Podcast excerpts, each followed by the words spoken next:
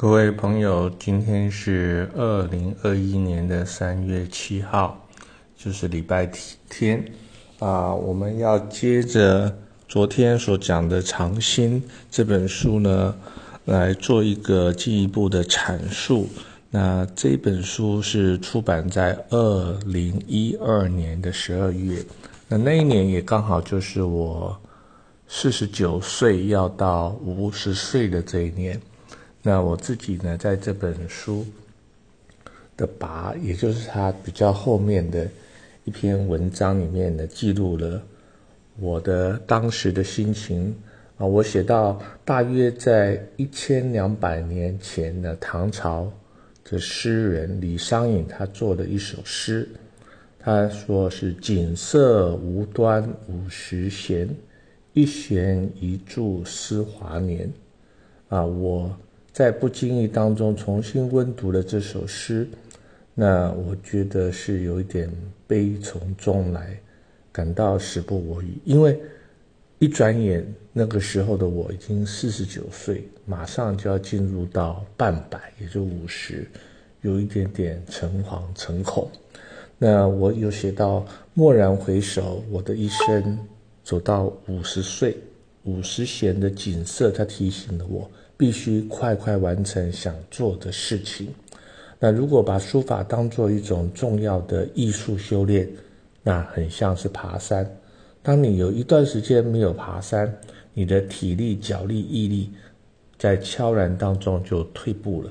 那你书法的精进呢，一定要靠人生阅历、文学修养以及怎么不断不断的苦练，才能达到一定的水准。甚至于登上艺术的巅峰，那五十岁的年纪很像是去爬玉山的人，刚爬到了一半，啊，你当然在这个半途上可以稍微驻足看一下山脚下四周美丽的风景，那你当然可以想想，在这个过程曾经对你无私奉献的父母以及很多的老师，那当然还有很多可爱的伙伴朋友们。面对着攻顶自我的期许跟挑战，那一个登山的人呢，或是一个艺术啊，或是书法爱好者，都必须要再度鼓起勇气，奋力攀越另一个高峰。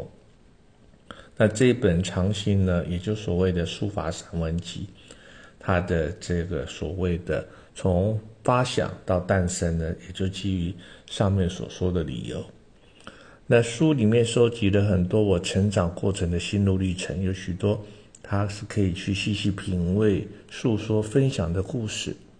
那当我去想起来的时候，就像在写书法情境是一样的。那真实的去什么面对自我，呃体会到自己的人生呢？其实他一路走来非常的丰富，非常精彩。这世界上有太多太多的事。如果我们不在当下把它抓住的话，它其实就会像青烟一样的消失。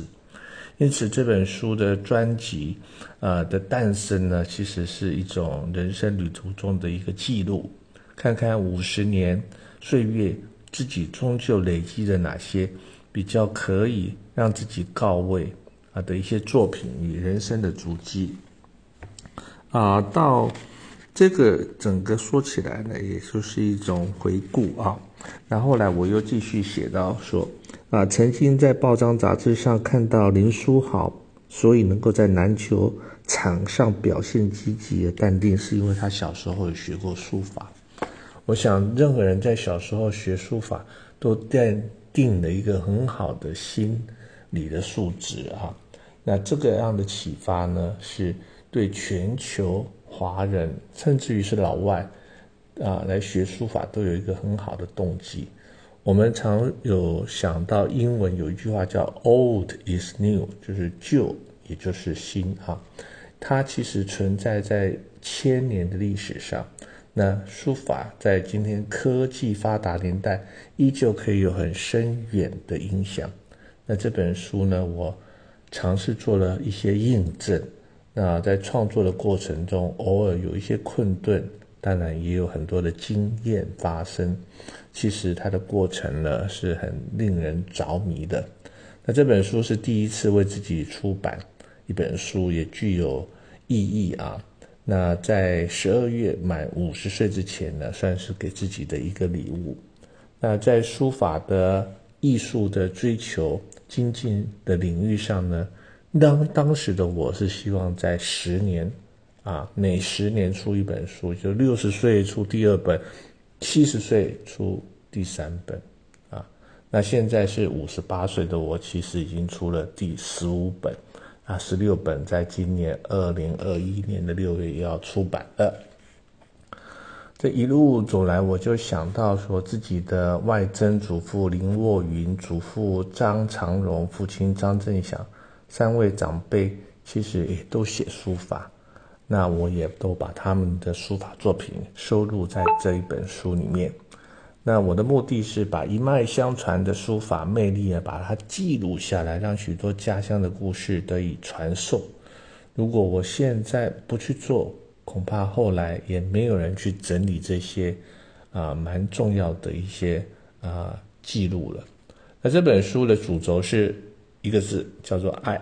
那我要借这本书感谢父亲长期收集我书法作品，包括我小学六年级写给吉林国小。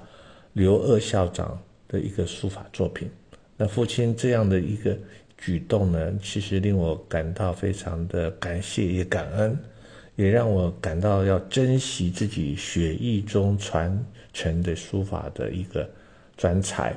那爱这个字呢，它就是一种传承、关怀、重视，以及一种发扬光大的自我替力。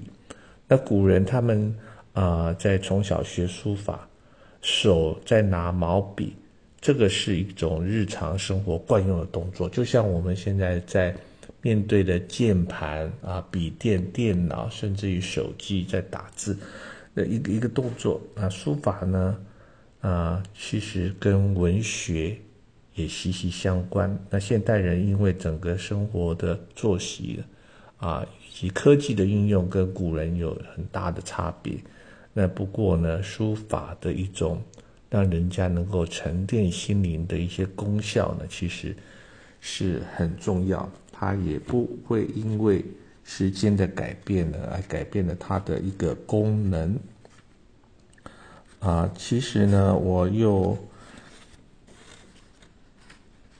写到这个书的啊出版呢，也收集了很多。